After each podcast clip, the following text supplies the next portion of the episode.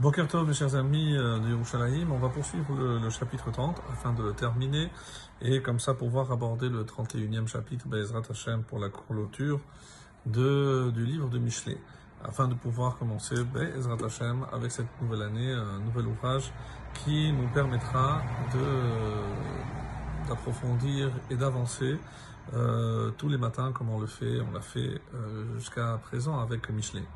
Alors, on va voir aujourd'hui euh, précisément, donc euh, qu'on avait commencé à dire qu'il y avait euh, des chiffres. Donc, c'est regroupé ici par chiffres. Et ici, il va être question précisément de conduite.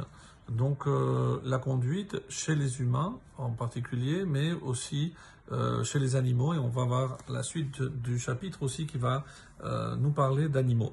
Alors, on commence le verset 18 qui dit ainsi hema nifleu mimeni. Il y a trois choses. Nifleu, d'après la majorité des commentaires, doit être traduit comme quelque chose qui me dépasse, auquel je n'ai pas accès, je ne peux pas appréhender, comprendre ces choses-là. Il y a trois choses qui me dépassent. Ve arba'a loidatim. Et quatre que je ne connais pas. Alors maintenant, la question que posent les, les interprètes, les commentaires, est-ce que euh, trois choses me dépassent et la quatrième, c'est celle que je ne comprends pas, ou les quatre, de toutes les façons, c'est, euh, elles ont un point commun, c'est que je ne connais pas. Alors, on va voir de quoi il s'agit, et euh, assez étonnant. Euh, donc, il y a de nombreuses interprétations, mais dans le cadre restreint de nos petits cours, de nos petits cours journaliers, donc on ne pourra pas évidemment s'étendre et voir tous les commentaires qui existent là-dessus. Alors, le verset 19 commence. Alors, quelles sont ces trois choses qui me dépassent C'est le chemin que suit Nesher Bashamaim, que suit l'aigle dans le ciel.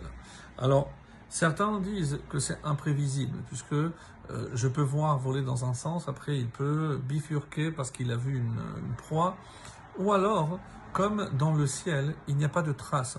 Donc, même si je veux suivre et poursuivre un aigle, c'est impossible vu que dans le ciel, il ne laisse aucune trace. Derech Nachash Aletour, le chemin que suit le serpent sur le rocher. Là non plus, il n'y a pas de trace. S'il s'est enfui, que même s'il a suivi un certain chemin, je ne peux pas euh, le rattraper parce qu'il n'y a pas de trace pour pouvoir le suivre.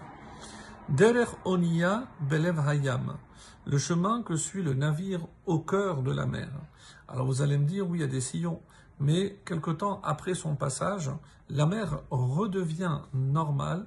Et là, encore une fois, c'est tellement vaste qu'un navire qui se perd en haute mer, c'est impossible de le retrouver. C'est ce qu'il veut dire.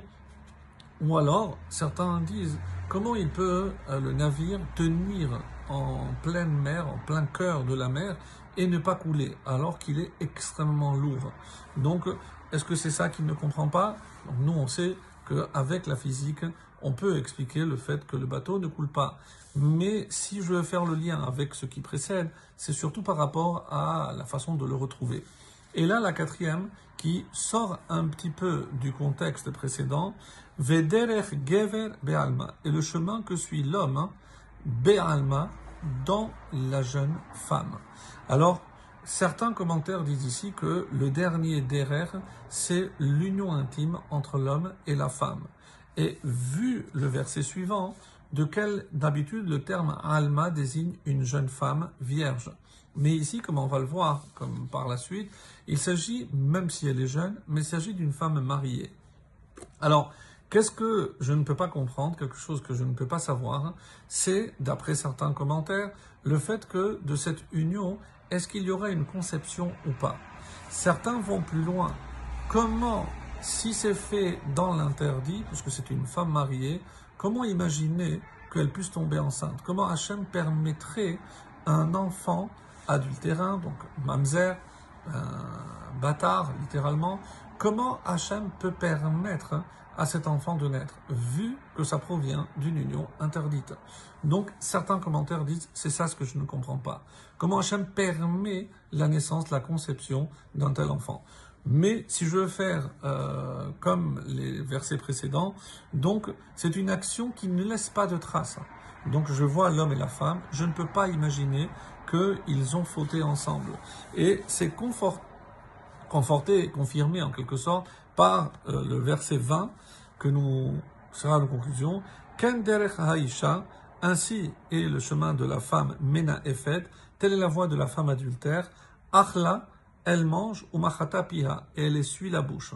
Ve'amera lopa altiaven, et elle dit, elle prétend, je n'ai fait rien d'inique, je n'ai rien fait d'interdit. Donc on voit bien ici que ça rejoint ce que l'on disait, à savoir qu'elle peut cacher à son mari euh, donc ses erreurs, ses errances, donc elle peut faire semblant, et ça fait partie de ce que nous disions, c'est des choses qu'on ne saura jamais si une femme mariée a trompé son mari. En tout cas ici le terme utilisé c'est derrière le chemin, et c'est euh, aussi par opposition à Derachea Darchenoam, les chemins, les voies de la Torah qui elles sont agréables parce que elles se confortent à la volonté divine, contrairement à l'action de cet homme et de cette femme. Très très bonne journée à tous.